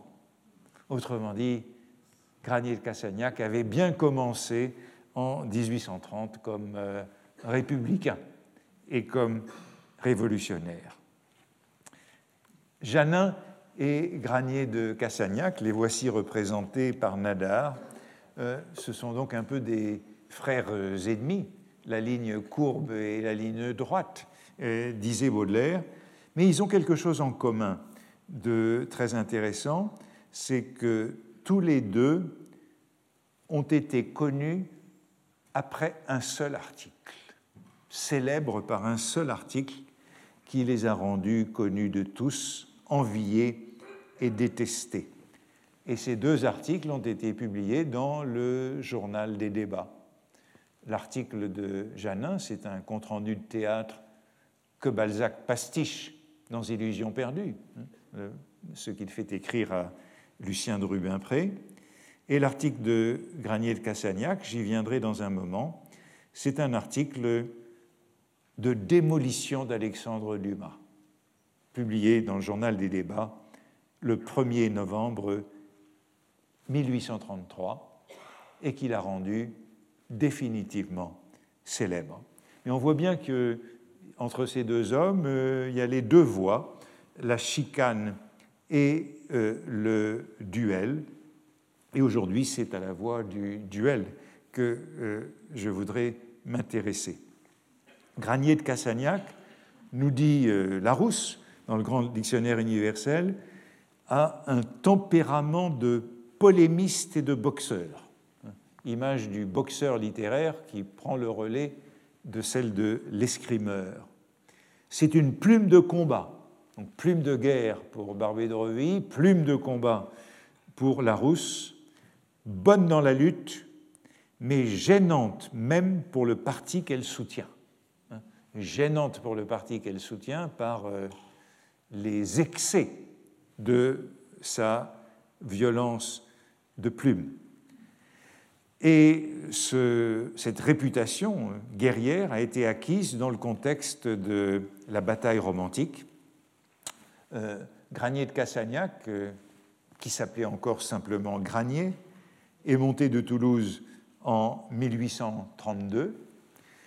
c'est un Rastignac, c'est un jeune Rastignac qui a une lettre de recommandation dans la poche pour le député, pour son député, le député de la Haute-Garonne, qui est euh, Charles de Rémusat, journaliste, euh, ministre, euh, académicien, celui que je citais tout à l'heure à propos du duel de Carrel. Et le jour même, Rémusat le présente à Guizot, ministre de l'Instruction publique. Et dès le lendemain, il est introduit chez Victor Hugo et chez Bertin, le directeur du journal des débats. En arrivant à Paris, il est aussitôt utilisé comme euh, spadassin. Et euh, voici comment Edmond Texier le présente dans son Histoire des journaux en 1851, rappelant que Granier fut introduit par Hugo au journal des débats comme euh, un exécuteur des bases œuvres et qu'il s'est donc fait un nom en dénonçant les plagiats de Dumas. Monsieur Granier de Cassagnac n'avait que la cape et la plume, présenté comme un cadet de Gascogne.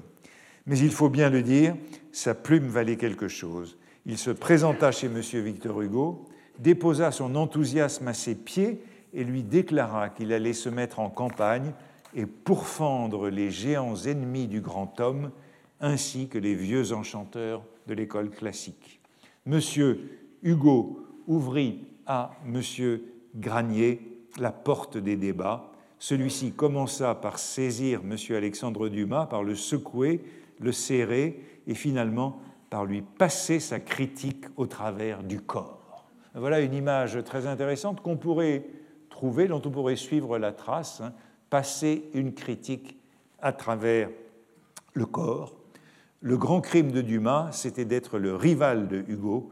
Cependant, la blessure de Dumas fit du bruit et M. Bertin, aîné, qui n'aimait pas ces sortes d'estocades littéraires, pria poliment M. Granier de Cassagnac d'aller dégainer plus loin. Et vous voyez qu'il a cette euh, réputation, toute cette métaphore filée du, du, spadassin, hein, du, mousquetaire des lettres, qui nous renvoie à des images qu'on avait repérées euh, l'année dernière à propos de Cyrano ou de Scudéry. Hein. Euh, c'est un Gascon, c'est l'héritier de Scudéry et de Cyrano qui quittèrent l'épée pour la plume. Alors, Carrel et Courrier, dont on a parlé précédemment, précédemment ont en effet quitté l'épée pour la plume, puisque c'était des anciens soldats. Euh, Granier de Cassagnac, euh, il monte tout jeune à Paris, il n'a jamais quitté, euh, il n'a jamais été soldat, il ne quitte pas l'épée pour la plume, mais sa plume est d'emblée une épée. voici un, un, autre récit de son arrivée à Paris, toujours par Edmond Texier, c'est dans un compte-rendu d'un des livres de Granier. À peine arrivé à Paris, Adolphe Granier se transforme en Granier de Cassagnac. Euh, dans l'article de Larousse du Grand Encyclopédie, il y a une longue colonne pour savoir s'il a droit à ce Cassagnac dans son nom ou euh, si c'est euh, un faux. Et va tout droit à la place royale offrir sa plume à M. Victor Hugo, qui attendait un critique. Celui-ci, charmé de la forfanterie gasconne et de l'allure batailleuse du nouveau débarqué, fait des démarches auprès de M. Bertin Aîné, qui enrôle le cadet littéraire au journal des débats. Par dévouement pour son protecteur, M. Granier de Cassagnac entreprend de débarrasser Victor Hugo d'un rival qui le gênait alors, et de propos délibérés, il entre en campagne par un éreintement en quatre points d'Alexandre Dumas. Vous voyez qu'on retrouve bon, et le mot d'éreintement et les quatre points, comme euh, Baudelaire faisait allusion à cette méthode droite, primo, secundo, tertio. Hein. en quatre points, euh, on exécute. Euh, l'auteur d'Antony répond dans la revue de Paris L'auteur de la Brinvilliers, c'est un drame de Granier, riposte dans les débats et la bataille durerait probablement encore si M. Bertin, que tout ce tapage incommodé, n'avait prié M. Granier de Cassagnac de mettre une sourdine à sa critique ou d'aller ferrailler plus loin.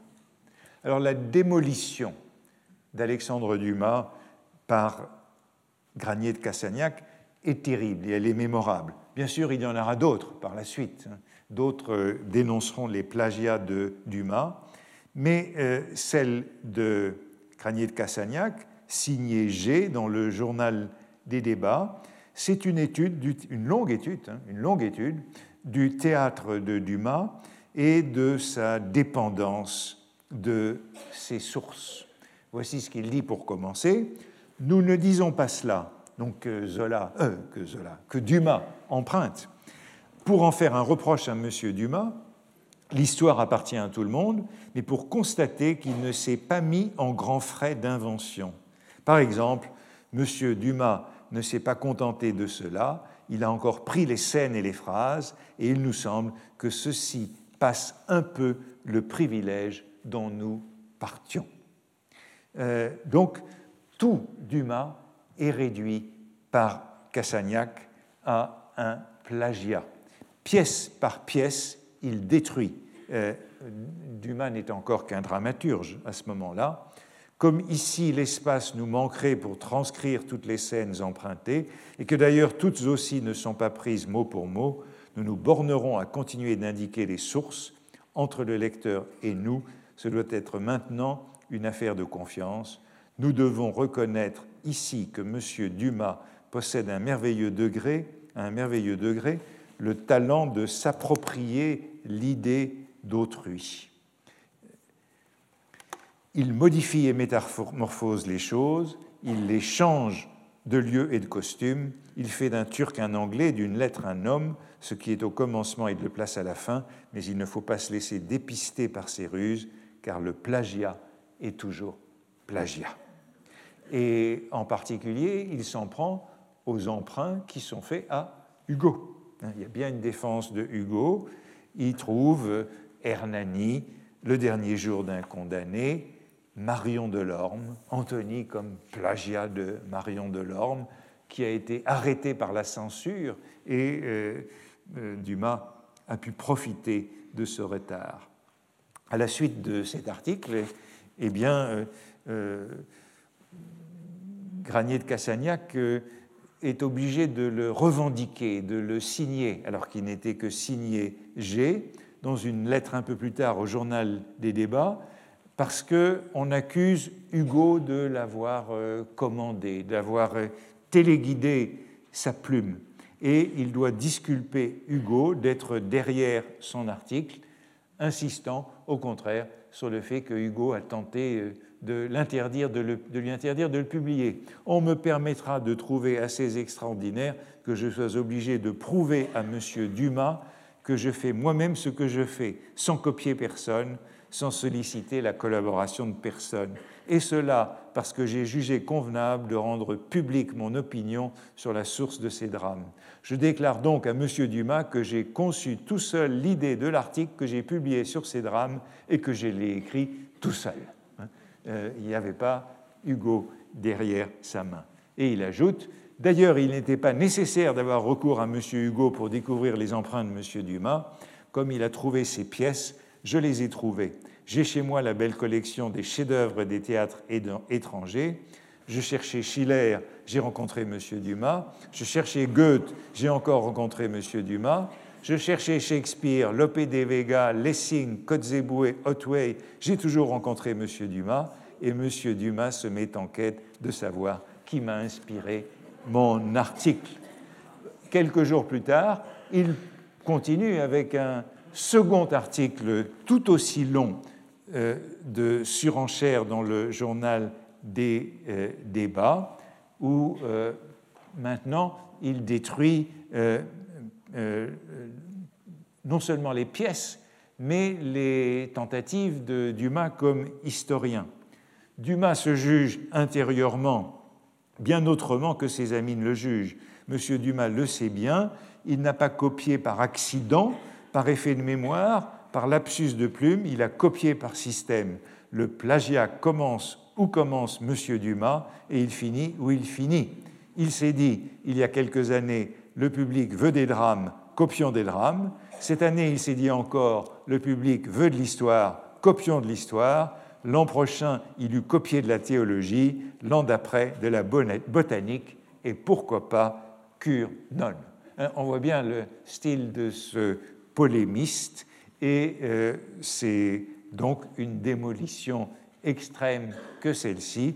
Nous avons dévoilé cette marche d'abord parce que cela n'est pas juste, à chacun sa gloire comme à chacun ses peines, que le frelon jeûne ou qu'il apprenne à faire du miel, ensuite parce que cela n'est pas littéraire, car si chacun de nous se met à copier de son côté, nous ne savons pas trop ce que les arts vont devenir, il nous semble qu'il y a quelque chose de mieux à faire que de détrousser les grandes renommées, c'est de nous efforcer de les égaler.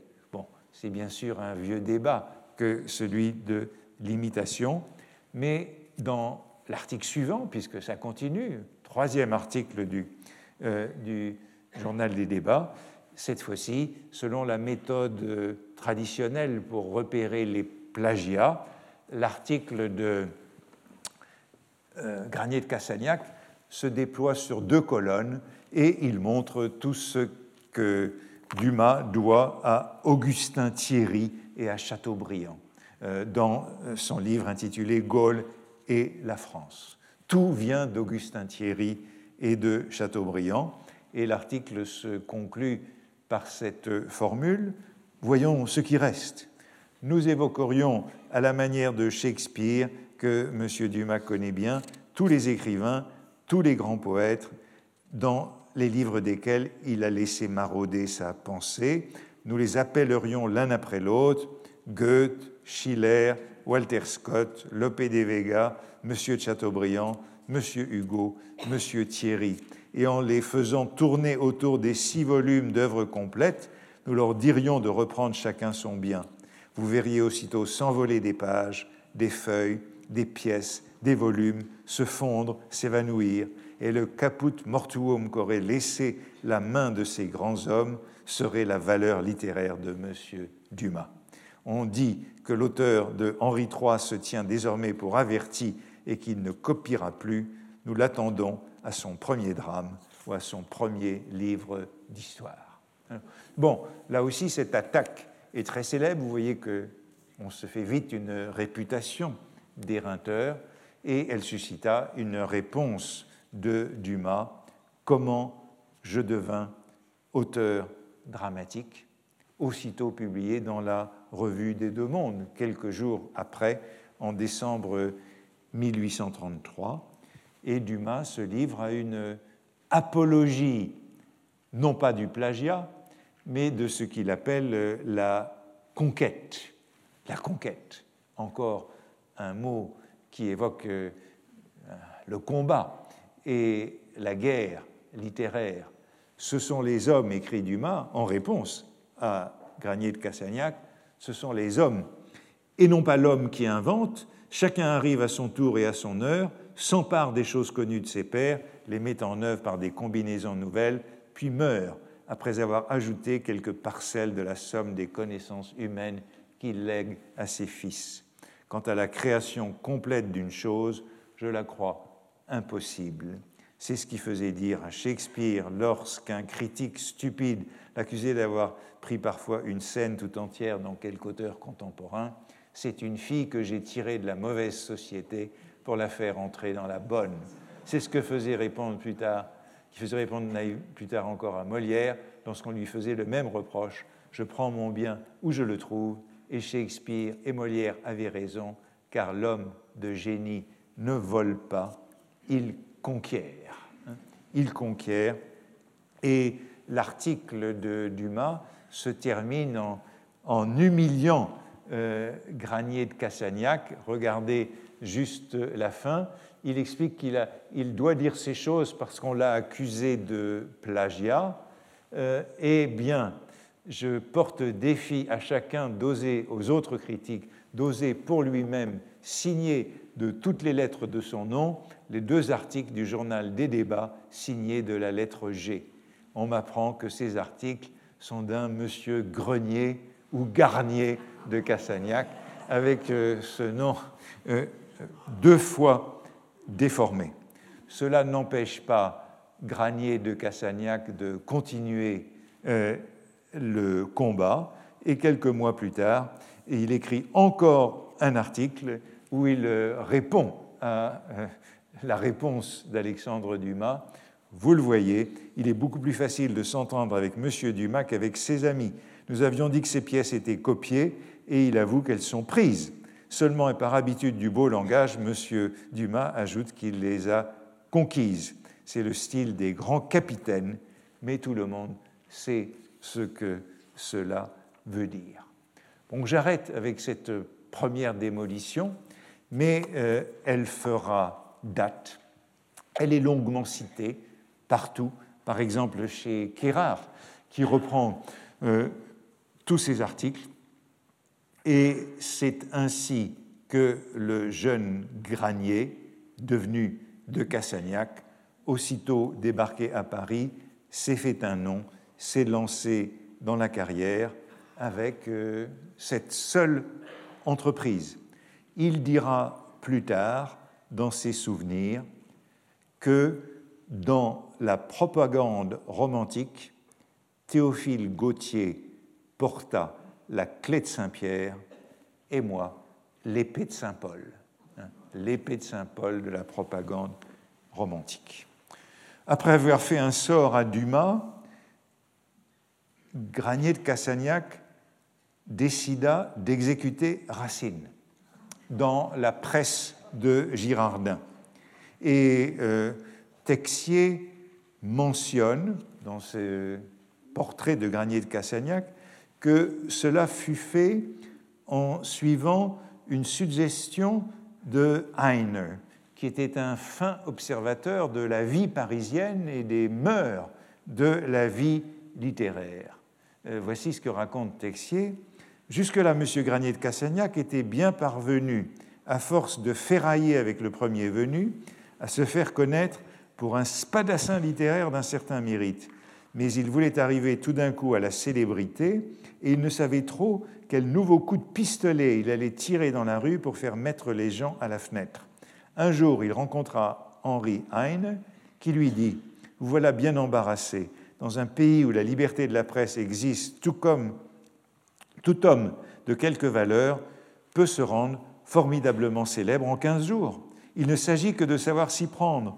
Trouvez-moi une proposition bien absurde, bien impossible, qui fasse jeter les hauts cris au public et soutenez-la carrément. Prouvez par exemple qu'il fait nuit à midi et qu'à minuit il fait jour, emmaillotez votre thèse de termes techniques et entassez les paradoxes sur les paradoxes, jetez toutes les épices de votre esprit dans ce macaroni intellectuel, servez chaud et le tour est fait. Bon, c'est donc euh, bien avant euh, Andy Warhol hein, la possibilité d'être célèbre à Paris en soutenant des paradoxes. Et Texier poursuit en disant que euh, Granier de Cassagnac médita cet avis de Heiner et décida d'écrire coup sur coup une dizaine d'articles contre Racine. Et euh, il y a un très long feuilleton contre Racine dans la presse au cours de l'année 1838 qui lui permit de devenir une célébrité parisienne. Célébrité parisienne au point que euh, on euh, le trouve aux fêtes de Versailles dès 1837, présenté au roi avec quelques-uns des invités du Paris littéraire, avec Alexandre Dumas, Victor Hugo, Jules Janin, Alfred de Musset et Granier de Cassagnac. Contre Racine, donc, comme euh, partie là aussi de la croisade romantique, c'est une descente en flammes. Cela commence par euh, une représentation d'Athalie au théâtre, français qui lui permet de dire que euh, euh, quoi qu'il puisse paraître y avoir d'étrange, d'osé, de téméraire à s'inscrire en faux contre une admiration si persistante et si unanime, nous n'hésiterons pas un instant à le faire, non point en vue de quelque vanité personnelle, nous prions bien de le croire, mais en vue de quelques convictions littéraires qui se produiront plus bas. Bien plus, pour être net dans notre idée et pour ne pas donner aux préparations oratoires et aux révérences académiques une place que le raisonnement exige toutes, nous déclarerons sur le champ qu'à notre avis, Athalie est une des pièces les plus médiocres de Racine.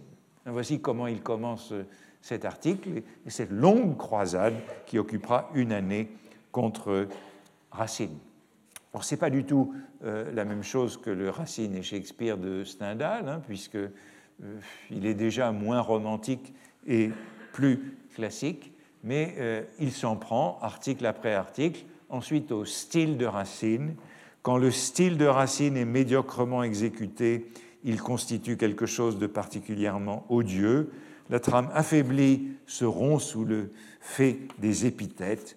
Dans l'idée perdue dans le dédale des mots n'arrive presque jamais au bout de la phrase, et l'harmonie du vers n'est plus qu'un piétinement insupportable de termes oiseux des mystiches parasites et de rimes manquées, l'abondance tourne au gâchis, l'ampleur à la pléthore et la noblesse à l'oripeau. Évidemment, ça soulève une polémique qui se répand dans toute la presse en 1838 et euh, Granier de Cassagnac n'oublie pas euh, de dire, comme le rappelle Texier, N'oubliez pas, s'il vous plaît, que je m'appelle Granier de Cassagnac. Et euh, il est donc célèbre. Euh, il continue ensuite avec une polémique avec Janin en 1839. Donc c'est vraiment de polémique en polémique. Et puis une polémique euh, sur Hugo, euh, Victor Hugo, contre ceux qui disent que Victor Hugo ne sait pas le français. Victor Hugo sait-il le français Et c'est ainsi qu'il s'en prend à Janin. Euh, les feuilletonistes ont appris la langue dans la grammaire de Letellier et dans le dictionnaire de Boist, et M. Victor Hugo l'a apprise dans les grands écrivains qui l'ont créé. Pour ne citer que le plus distingué et le plus connu d'entre eux, M. Janin, il a écrit à la deuxième colonne de ce même feuilleton où il déplore ce qu'il nomme les barbarismes de M. Victor Hugo, la petite phrase modèle que voici Amoureux vénal qui vendaient à des femmes vénales leurs baisers et leurs épées. Nous ne voulons pas dire que M. Janin ne soit pas l'un des trois ou quatre écrivains de ce temps-ci qui ont le plus charmant style, mais nous voulons dire qu'il n'a pas la science philologique nécessaire pour écrire avec autorité d'un homme comme M. Hugo, qu'il sait ou qu'il ne sait pas la langue. En définitive, savoir le français, c'est savoir les grands écrivains qui ont formé la langue, oubliés ou non, admis ou non dans le dictionnaire. Sur ceci, nous croyons pouvoir affirmer deux choses. Premièrement, que M. Victor Hugo sait ses écrivains. Secondement, que ses critiques ne les savent pas.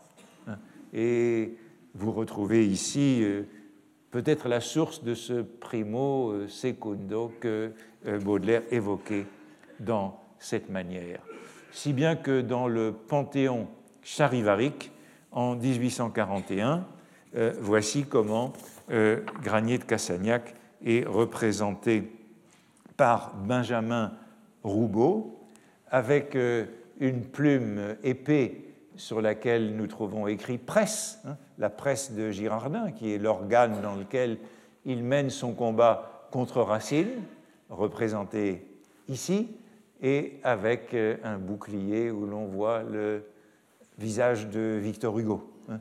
Victor Hugo contre Racine, et euh, les vers qui sont en dessous de ce portrait. Euh, contre ce marbre à la blancheur divine, l'homme lige d'Hugo s'escrime vainement. Il répugne par trop au public jugement que jamais Cassagnac, chez nous, prenne racine.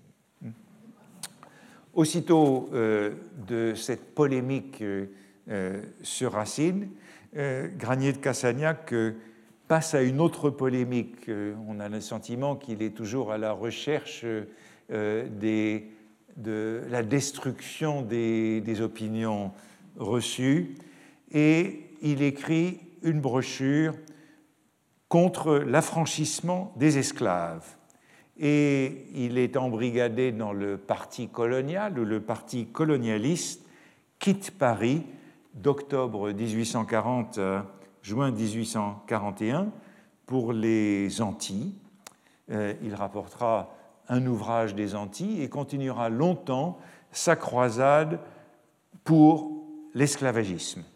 En Guadeloupe, il a épousé euh, une jeune créole, fille d'un riche planteur, Rosa de Beaupin de Beauvallon, et à son retour euh, des Antilles, en 1841, il entre au journal Le Globe. Alors ce n'est plus le Globe euh, d'avant 1830, le Globe romantique, le Globe est le quotidien du parti colonialiste et esclavagiste et financé par les planteurs. Et on trouve le nom de Granier de Cassagnac dans la liste des fonds secrets euh, de Guizot qui ont été euh, révélés après la Révolution de 1848. Hein. C'est toute une presse qui touche des fonds secrets.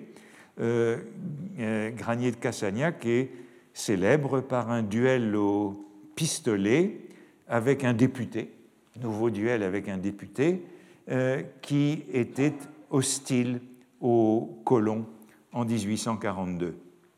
Le Globe mort en 1845, il fonde l'époque, l'époque qui le mènera jusqu'à la Révolution de 1848, et il reste célèbre pour son rôle dans l'un des duels les plus célèbres, les plus importants de l'époque auxquels je viendrai maintenant pour finir. C'est donc euh, le, bravo à tout faire, comme il est euh, qualifié par euh, Barbé d'Aurevilly. Il est le bravo à tout faire. Ensuite, il défendra le prince-président, il sera actif dans le coup d'État de 1851. Mais je voudrais finir avec lui pour montrer qu'il est bien mêlé à cette culture du duel, ces duels qui euh, euh, ponctuent euh, la vie littéraire de ces années.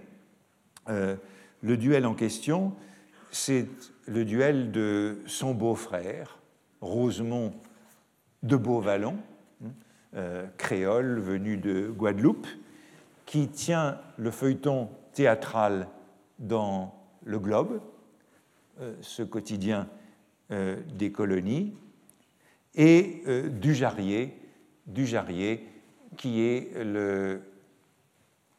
l'acolyte de Girardin à la presse. Donc c'est un duel qui est aussi célèbre que celui de Carrel et de Girardin, quelques années plus tard, en 1845, le 11 mars 1845. Hein, c'est de nouveau un duel entre deux journaux, deux journaux qui représentent des opinions politiques opposées. Voici comment il en est rendu compte dans euh, euh, un, récit qui, euh, qui, rassemble les causes célèbres de justice de, la monarchie de juillet. le journal Le Globe avait les allures tranchantes agressive de son rédacteur en chef, M. Granier de Cassagnac. Le fondateur de l'époque et plus tard du Réveil s'était déjà fait un nom par des témérités de paroles restées fameuses. C'était une plume de guerre. Et l'expression revient tout le temps. Plume de guerre, c'est celle de Barbé, plume de combat, c'était une plume de guerre, un de ces talents toujours gênants pour le parti qu'ils soutiennent. On avait trouvé la même figure chez Larousse et qui compromettent les meilleures causes par les excès de leur zèle et par les ardeurs de leur intolérance. M. de Cassagnac s'était attaqué à la presse, il avait rencontré là forte partie. Ce journal, fondé naguère par le héros du journalisme spéculateur, M. Émile de Girardin, avait attiré à son heureux créateur des inimitiés nombreuses et tenaces, qu'un langage souvent provocateur n'avait pas contribué à adoucir. Ce journal à 40 francs Ce concurrent redoutable avait payé sa rapide fortune par des luttes incessantes. Monsieur, Girardin avait eu quatre duels, dont le dernier enleva à la France cet homme éminent, Armand Carrel. Et comment les histoires sont tout à fait liées, euh, Armand Carrel et Girardin, et puis euh, le duel qui a lieu quelques années plus tard entre le Globe et la presse. Depuis ce dernier malheur, M. de Girardin ne se battait plus et il avait acheté bien cher le droit de ne laisser à personne un doute sur son courage. Mais la presse se battait toujours, les duels de journaux, d'ailleurs, étaient à la mode en ce temps-là. Le Globe se battait avec le National, M. de Granier de Cassagnac contre M. Lacrosse, hein, et ce duel sur l'esclavagisme. Aussi, quand on a pris les suites du souper des frères provençaux, le duel du Jarrier Beauvallon, il n'y eut qu'une voix pour dire c'est le globe qui veut se battre avec la presse. Justement, quelque temps auparavant, pour répondre aux attaques du globe, du Jarrier s'était rappelé tout à propos qu'il avait enterré quelquefois, autrefois, dans son portefeuille des effets souscrits par M. Granier de Cassagnac. Alors, quelques mots de ce duel. J'en ai un petit peu parlé l'an dernier parce que, si vous vous souvenez, Lola Montes était euh, la maîtresse de Dujarrier et son témoignage lors du procès de Beauvallon en assise euh, est, un, moment important. Quelques mots donc de ce duel, euh, mais cette fois-ci, je voudrais insister sur l'aspect, la contribution de Granier de Cassagnac. voici comment le globe en rend compte. Le globe de Granier de Cassagnac à la suite de la mort de Dujarrier. Il résulte d'un assez grand nombre de lettres adressées aujourd'hui à notre rédacteur en chef par plusieurs de ses amis, qu'une note publiée hier par la Gazette de France et répétée par le commerce a induit en erreur beaucoup de personnes sur la malheureuse affaire dans laquelle M. Dujarrier a succombé. C'est la nécessité de rectifier ces erreurs qui nous oblige à démentir certains détails de cette note. Ainsi, premièrement, M. de Beauvallon n'a point tiré le premier, il a au contraire essuyé le feu de son adversaire.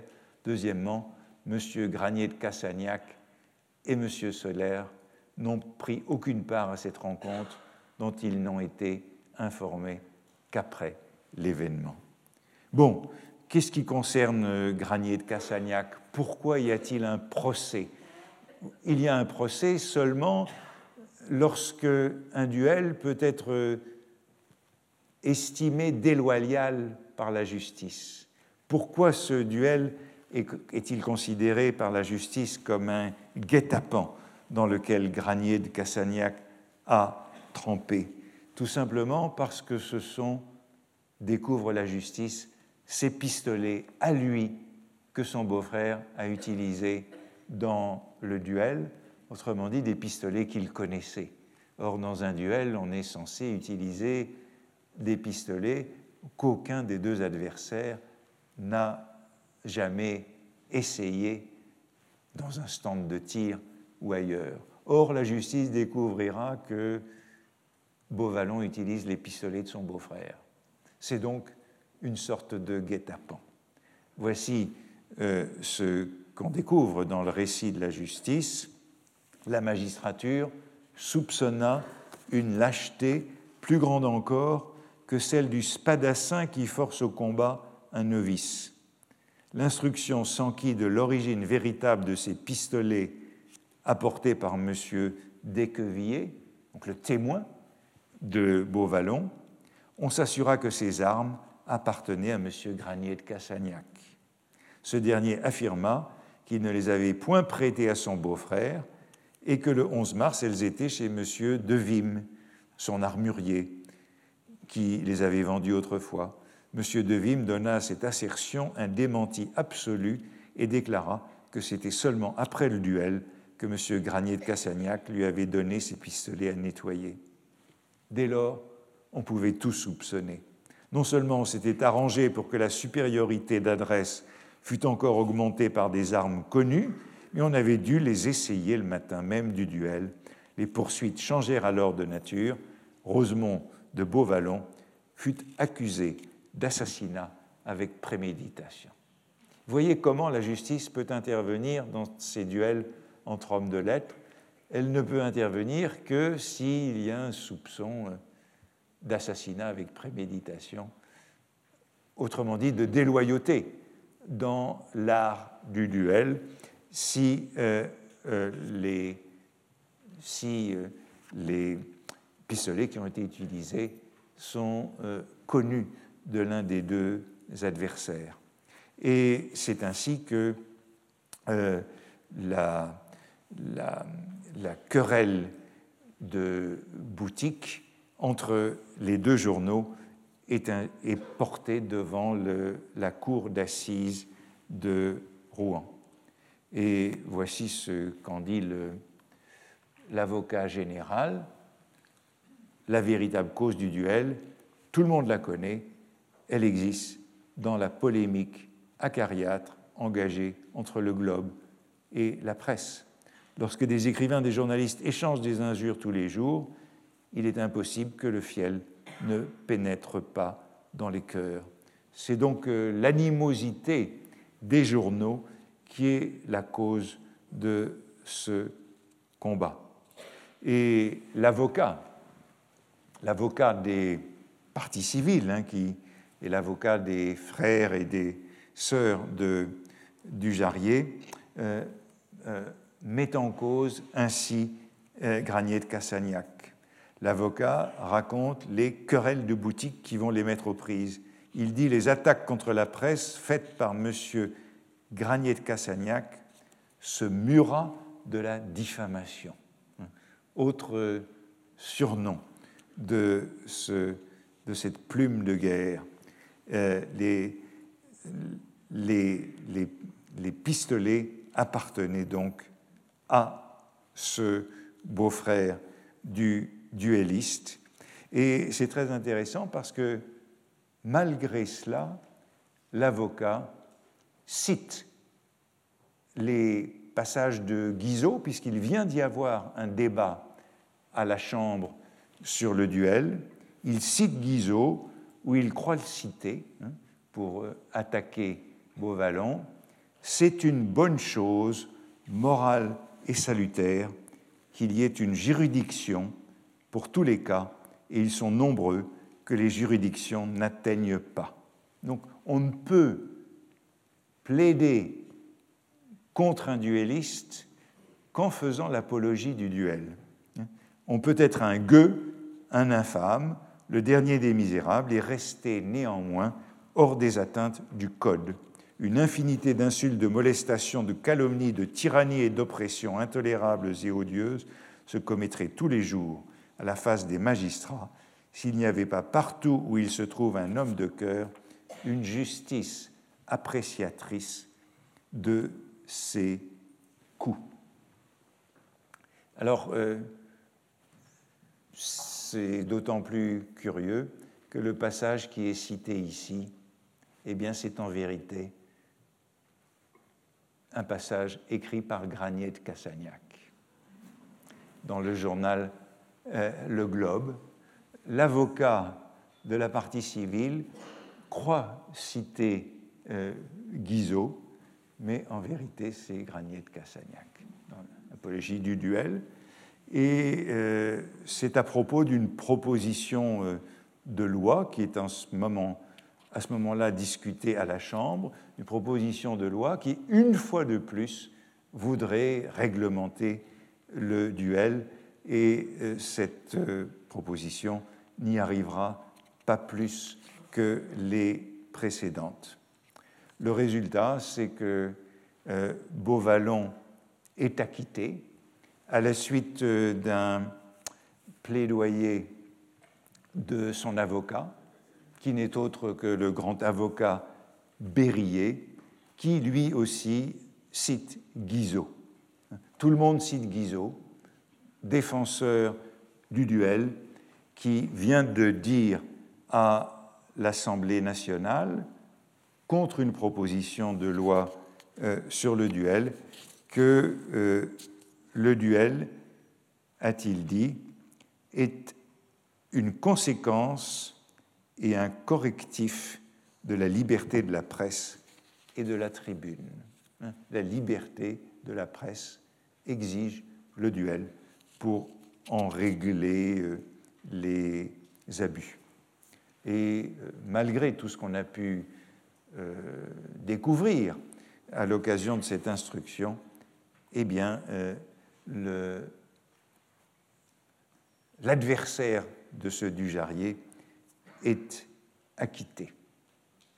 Bon, il y aura beaucoup de rebondissements de cette affaire, ce n'est pas fini, mais j'arrête là pour que vous voyez comment cet homme est à la fois la plume de guerre euh, qui n'a cessé de détruire, d'éreinter, de démolir Dumas, Janin et d'autres, et un participant à toute cette, comment dire, toute cette culture du duel entre écrivains et entre journalistes qui s'est prolongée sous la monarchie de Juillet et sous le Second Empire. Son fils, Paul de Cassagnac, sera l'un des plus grands duellistes dans les débuts de la Troisième République encore. Donc on n'en a pas fini avec cette culture du duel. Merci beaucoup. Retrouvez tous les contenus du Collège de France sur www.colège-2-france.fr.